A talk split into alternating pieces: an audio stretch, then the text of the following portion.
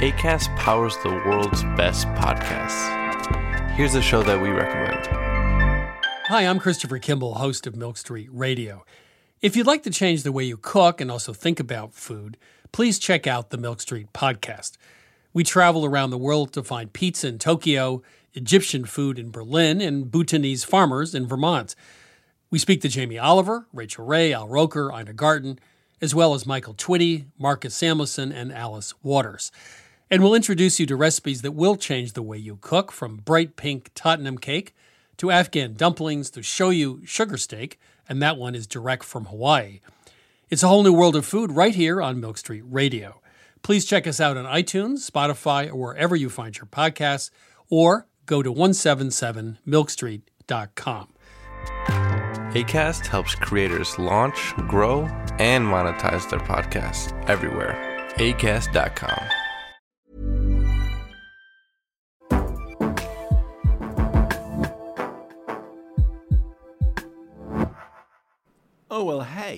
it's another Books of the Year podcast already from your friends at Books of the We Year. have taken on board a number of people's feelings that there was too big a gap between uh, our episodes, and now they are coming thick and fast. Uh, the, the gap is usually because of A, Mozart, Yes. B, horses. Horses and Mozart together at last.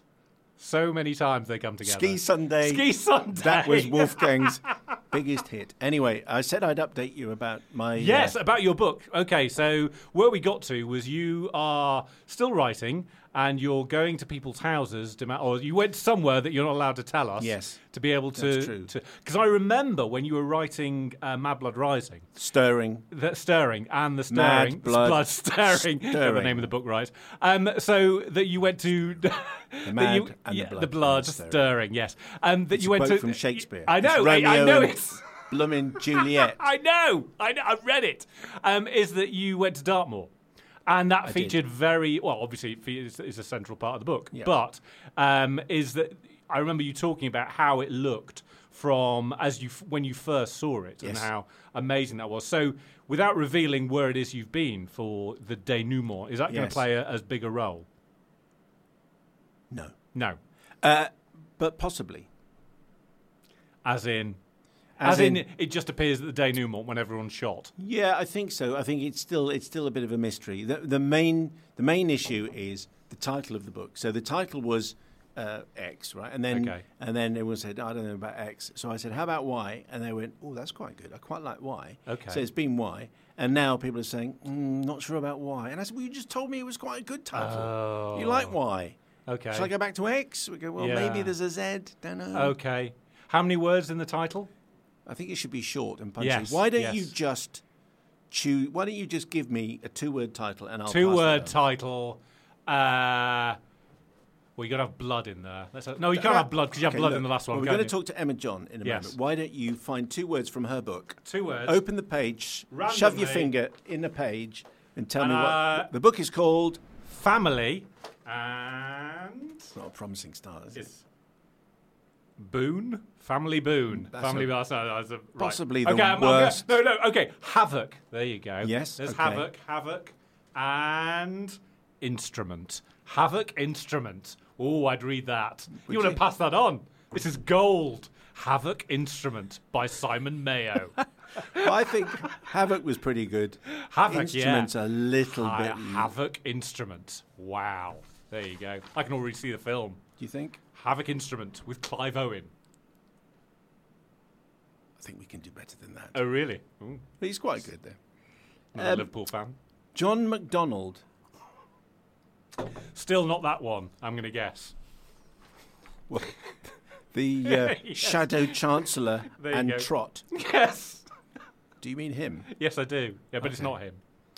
Hashtag good read, hashtag reveal, hashtag Robbie Williams, hashtag Chris Heath was the first book slash guest featured on the fantastic Books of the Year podcast, listened to exactly a year ago while at lovely Santa Ponsa in Mallorca. Is that a place? Santa Ponsa sounds a bit made up. But anyway, yeah, go on. it's like reading a reality TV show with Rob fearlessly honest and funny throughout. Very good. So that this must mean we're a year old. We're a year old. Imagine that. We've been going for a year. I thought we'd been here for like a decade. Yes, it does feel longer. Uh, Neris uh, rhymes with whatever. Um, Ker- Neris rhymes with Keris, Keris. there you go. Hi to both, and also to the mysterious HQ, which is obviously our producer. Uh, Matt, are you aware that in Itch, Simon managed to get a reference to into a particular Cornwall-based confession? I did, yeah. I read Itch at Christmas last year and gave Simon a silent round of applause at that bit. It's the goat confession. Oh, It's really? it's just a passing Okay. reference to, to the knowledge Yeah, of a yeah. goat disappearing. That was the kind of podcast that we, oh, uh, confession that we were not allowed to No, read 'cause out. it involves animals. Animals and a hole. Um, Simon, I know where you Yes. got the idea for blame and mad blood stirring. Well done for getting the name right. Uh, where did the idea for itch come from? I know it was written because Child Three, I think, Child was one. Ch- Child Three. I Oh think, no, child three. Yeah. No. Yes, Yes. child three. because Child Three Very confusing. was struggling to find books he wanted to read. But as someone who says he has no particular sciencey leanings or credentials, Yes. how did you come up with the idea for a teen element hunter? Uh, because very good question. A very by good the way. question. Yes. Um, I was. I'm a big Apple fan, and I, I had the iPad on order. So when it came, when the very first one came out, I had one delivered on the first day. Okay. And one of the early apps, one of the early great apps, which Stephen Fry was always going on about, was the um, there was an interactive periodic table.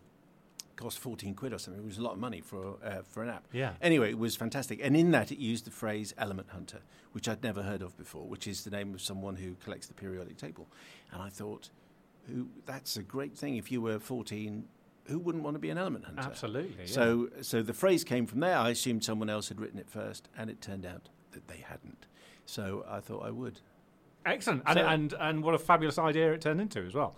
Um, uh, Neris continues. I read the itch, There's more. itch rocks at Easter. My favourite bit in that was the slightly saucy titanium yes. and arsenic. I was joke. quite pleased with that. Yeah? Well, someone Yeah. falls. Someone falls down and uh, says, uh, and there's some. oh, no, no, no. It, the reference is you wouldn't know your titanium from your arsenic. Oh, very good. And this is obviously aimed at uh, young adults, isn't it? So Yes. yes. Currently reading Itchcraft. Only got the last bit to go. I know I'm not at all the intended audience, but I've genuinely enjoyed all three and quietly doffed my hat to you. I know you had input and help from some sciencey folk, but still, you dark horse. Dark horse. Dark There's a horse. There's a horse. horse. Lord and Lady Lord Horse. Horse and Lady Horse I have contributed.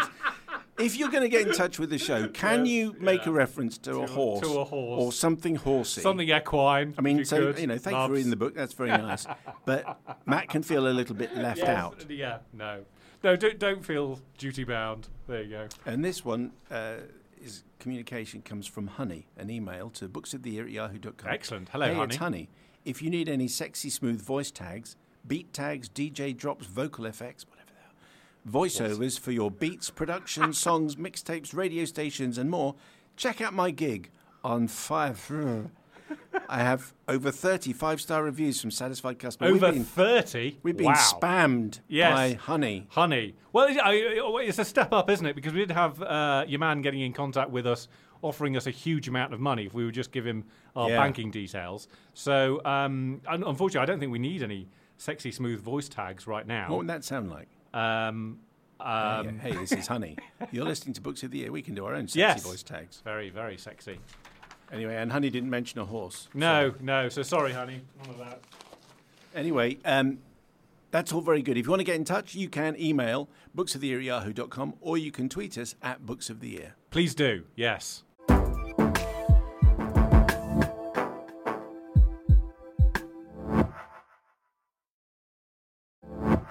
So here we go with another one of our very fine Books of the Year here on the Books of the Year podcast.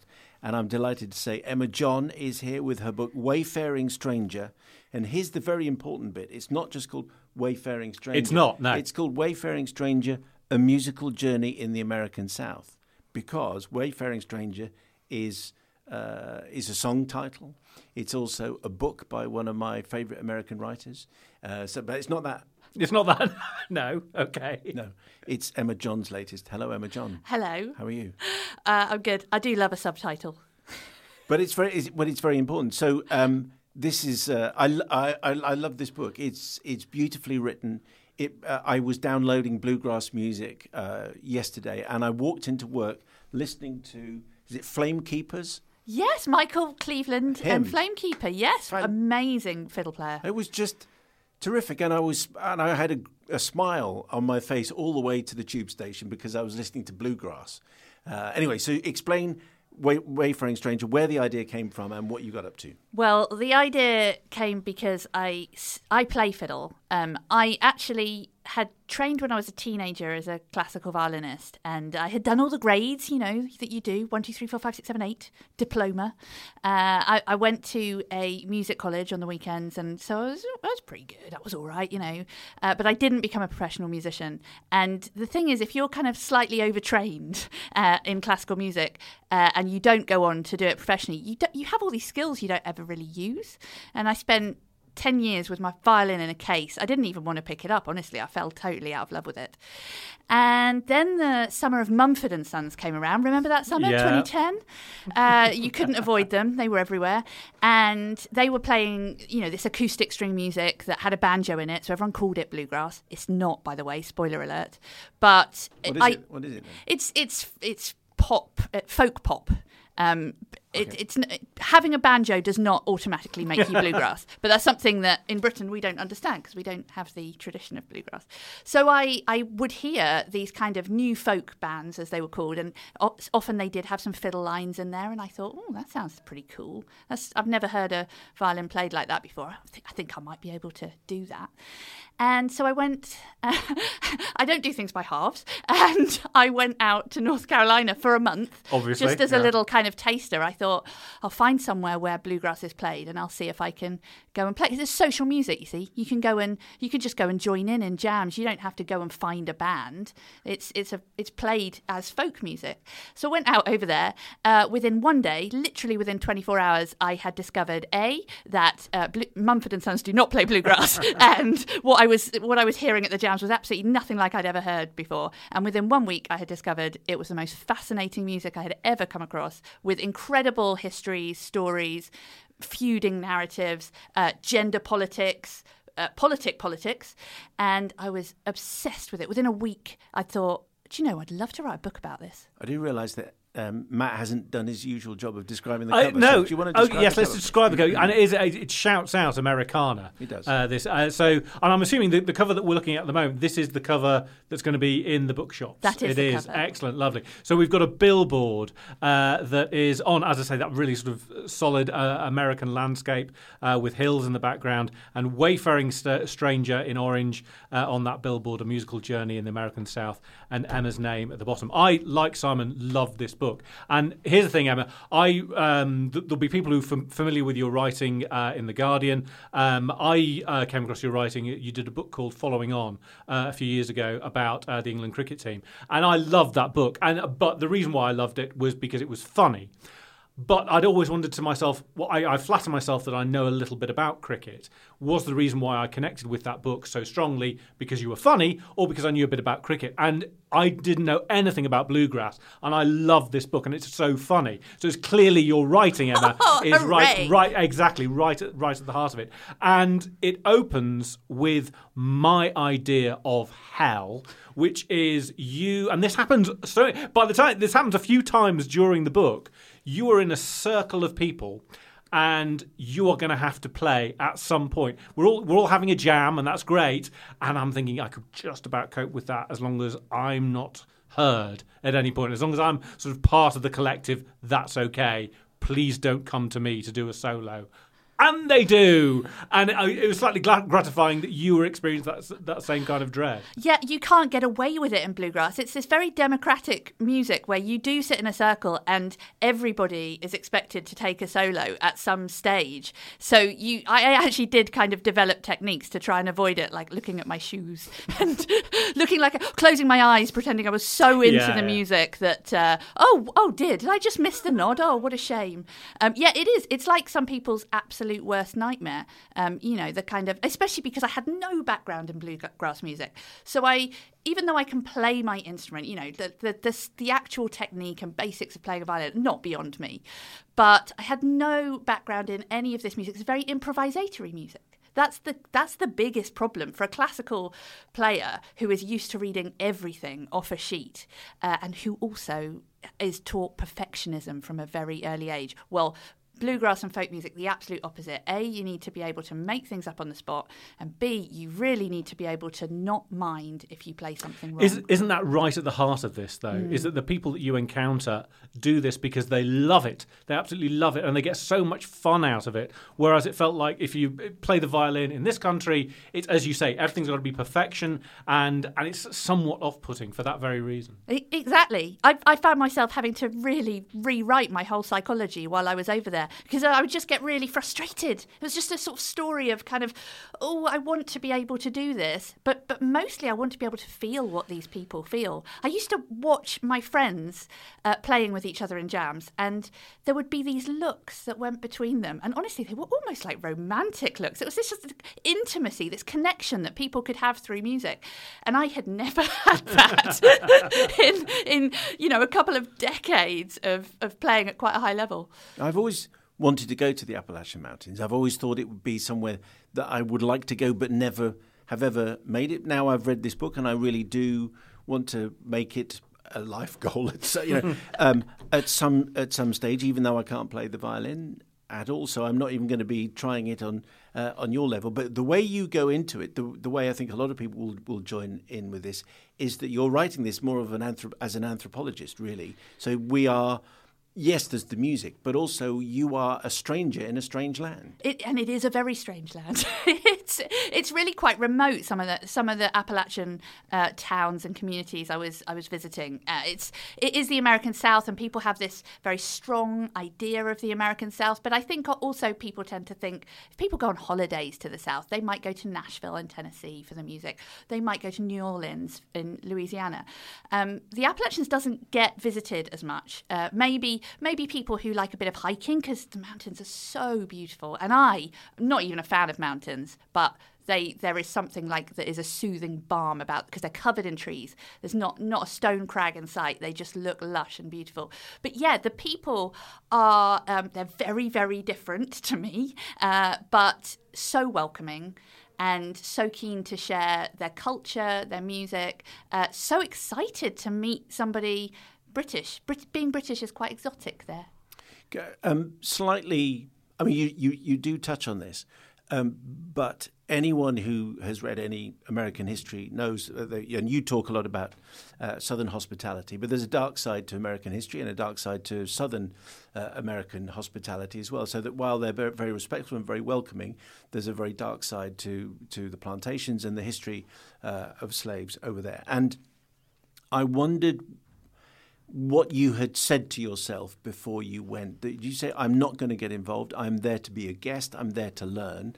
Was there a point at which you said, actually, the stuff that I'm listening to here is so wrong that I need to say something? It, oh, that's a really good question. I definitely, as I went over, definitely the, the former, I thought, almost as a journalist as well. You know, it's not just as a kind of I'm a guest, which is true, uh, but also as a journalist and observer, knowing that I was going to be writing about it, I thought, well, I want people to be able, I want to hear the real South and I want to hear the real Appalachians and I want to know what's really going on. So I'm not going to get immediately defensive, but absolutely, the longer you stay there, um, the more you feel a uh, responsibility to speak out if you hear something.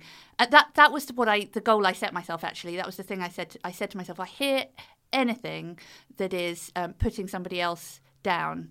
uh, That's the point at which I'm going to speak. If somebody's talking about their politics and they want to tell me why they think Trump is fantastic and whatever it is, that, that is something I disagree with, I will listen because I think I also have a duty to listen. But the moment somebody says something uh, that is offensive um, or, or discriminates against anybody, I will speak. And I, I did find myself in quite a few situations. You do. Uh, you do that in the book as well. There- There is a, there is a uh, well, there's one episode I'm thinking of in particular where someone says something and, and you put your hand up and say, actually, no, that's not okay. Yeah, and it's it's it's you know it's awkward, isn't it? Mm-hmm. We're British and like we don't. I I certainly don't like conflict, and I also you know not only do I not like conflict, I don't feel like I'm you know the best person to take on a political argument. I'm not that smart. I'm not that well informed, but um, I think talking is really important, and I think you gain a lot of trust and respect from meeting people in the music. And if if I think a lot of my friends who are out there, you know, a lot of my American friends who are out there uh, who have liberal um, or even just centrist views, feel that that is a way they can. Um, they can gain people's trust, respect, and then talk to them and push back on some of these things that that, that they don't agree and with. Uh, one of the things I did enjoy the most about the book is the way you lift the lid on a culture that we don't as you've said, we're not a part of, we don't understand. We have a stereotypical view of a hillbilly. We might have seen The Hills Have Eyes when we were teenagers, which I did and thought that was terrifying and don't want to see it ever again.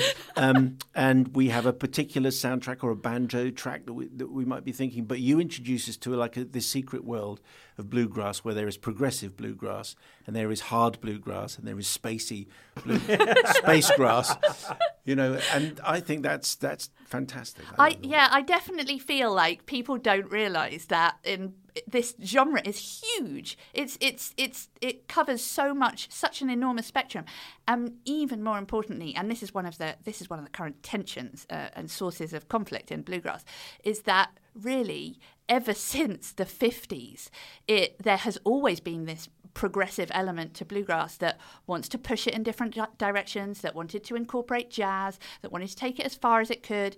And that has always been the direction that bluegrass has gone in. So it's very interesting. It still has this incredible hardcore tradition, which is located primarily in the South and which wants to, def- you know, fair enough, wants to make sure that that kind of bluegrass never dies out. But it kind of positions itself in direct opposition to the new sounds that people are creating. It always wants to say that ain't bluegrass. And, but it's interesting because you, you raise this in the book that there was a point, um, I'm, I'm going to say 40, 50 years ago, where bluegrass could have died out had it not been saved by those very sort of liberal enclaves in, I think it's New York, and, yeah. or certainly sort of no, northeast of, uh, of America. Exactly, that's right. There was the, it was the folk revival of the uh, late 50s, early 60s, Newport, um, ja- uh, Newport Folk Festival, uh-huh. 59, I think was the first one. And um, yeah, it was, it was a bunch of teenagers and students and um, anti-Vietnam War protesters, these kind of people, the Pete Seegers, who really like took bluegrass up, uh, really kept it going, gave it a whole new audience. Otherwise, it would have really stayed so niche in the South. And as a result of that, there are now people. There's now a college in Boston, uh, Berklee College of Music, that is pretty much it is the place that births the the new great bluegrass musician. I, and the Southerners will hate me for saying that. I mean, I you know I really apologise to them. Obviously, there's loads of great young players in the South, you know, who are who learn it at their daddy's knee and all the rest of it. But but the people who are taking it a, to new places musically, and B, to new audiences, crucially, are the people like Chris Thile, who's actually from the West Coast. Yeah, Punch uh, Brothers. Punch Brothers. Those, those, people are the people who, they're winning Grammys. They're like, you know, he is hosting an NPR show where he puts bluegrassers and, and they are listened to all over America and beyond. Chris Thile did a.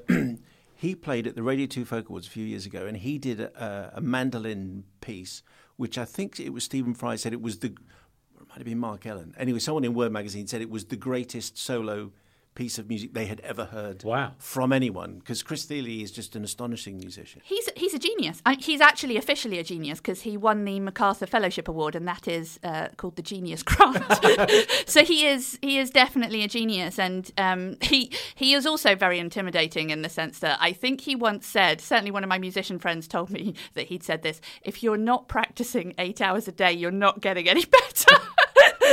I did not do did that. Did they see? Did they see you as a complete outsider? Because obviously, a you are a complete outsider, but also, did any of them acknowledge the fact that some of this music did come, you know, from the from uh, from the UK, from the Celtic traditions, and also there's a big Welsh tradition in the Appalachian Mountains. Was that acknowledged? Absolutely, yeah. That was, I mean, again, the British accent just did me so well over there because the first thing anybody ever wanted to do uh, when they, after they'd heard my accent, especially if I'd been on stage and somebody said, "Oh, talk into the microphone, Emma," uh, I would suddenly have all these people would come up to me at the end and say they wanted to tell me about all their British antecedents because everyone there claims British ancestry.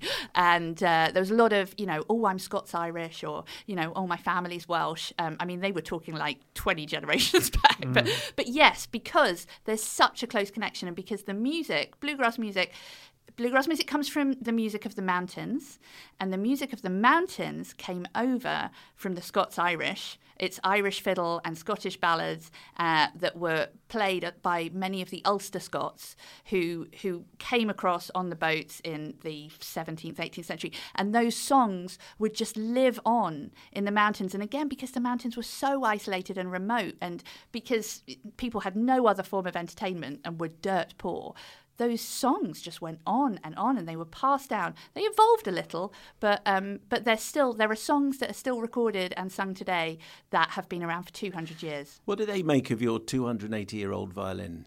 they loved it. they absolutely loved it. I mean, everybody said, you know, it's older than the American Constitution. So they, they just loved holding a piece of history in their hands. Uh, I actually found my violin was a really good way in to make friends with people because there were so many brilliant, brilliant fiddlers who I met who were playing on what I consider boxes, you know, boxes with strings. And it was just such a joy to be able to hand them uh, a really beautiful old German violin and say, please, have at it. Well, uh, but but also you talk about the fact you couldn't leave the violin in your car, not because you thought somebody might rob it, but because because it's so hot over there. if you sort of leave a violin in the car, the glue dries out, and suddenly no violin. Yeah, and I did actually, I can't even remember if I said this in the book. I don't think I did. I bought myself a second one while I was over there. I bought myself a fiddle. I mean, there is no difference between a violin and a fiddle, by the way, uh, just in case anybody was wondering. But I bought myself what I called my bluegrass fiddle, which was a heck of a lot cheaper.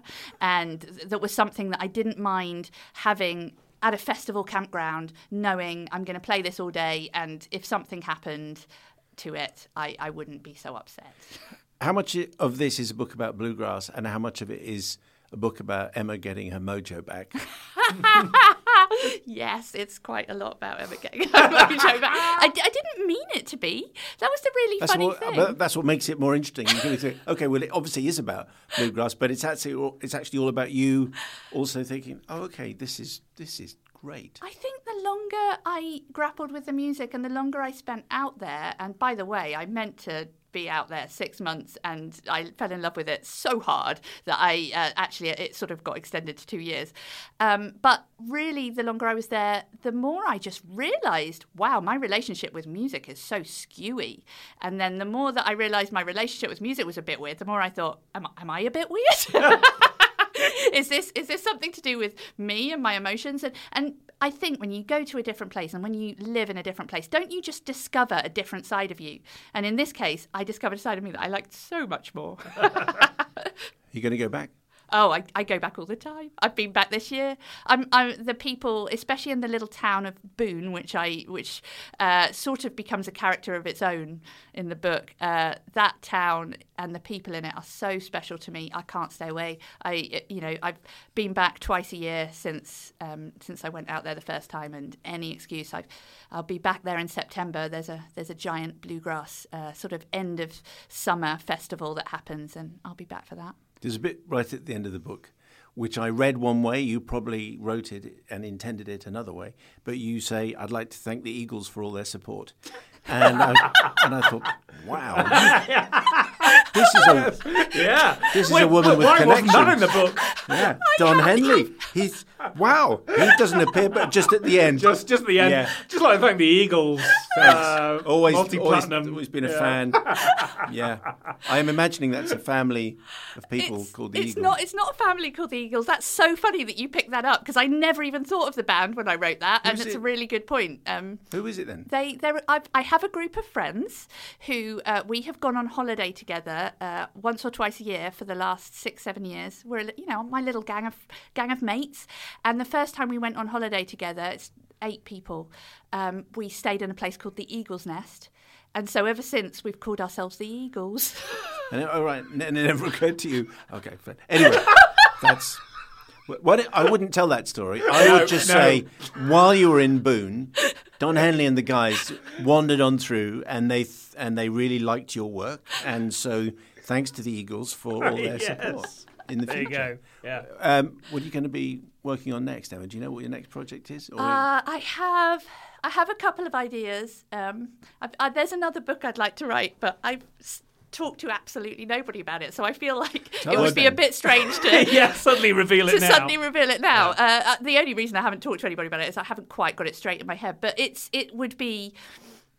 I really like this way of uh, writing personally at the same time as grappling with a subject. That's what I did with the cricket book. Correct, yeah, That's yeah, what I've yeah. done with bluegrass. Now, cricket and bluegrass are both extremely niche subjects, I would say. Not a lot of crossover, I wouldn't think. And also, yes, I mean, I'm pretty much the only person standing in the middle of that Venn diagram. But there is something in my life that is uh, a- a- an experience that is both unique to me, but also not unique to me, and that I would. Uh, that, uh, that I would like to look at that's to do with women throughout history and something I would like to write about, uh, f- which, again, from a slightly personal point of view. Okay, that's vaguely. vague I- enough, you've think. got to keep it vague, or Yes, else someone nicks the idea. yeah, that's fine. Emma John's book is Wayfaring Stranger, a musical journey in the American South. The reason I mention that is that James Lee Burke is one of my favourite writers, and he wrote a book called Wayfaring Stranger. So if you're ordering it, which I know you're going to be, make sure you you could order both, but Yes, make why sure not? you- Yeah. it's Wayfaring Stranger by Emma John. That's that's Yeah, the key. yeah. bit. Not by James Lee Burke. No. Emma, thank you very much. Thank you.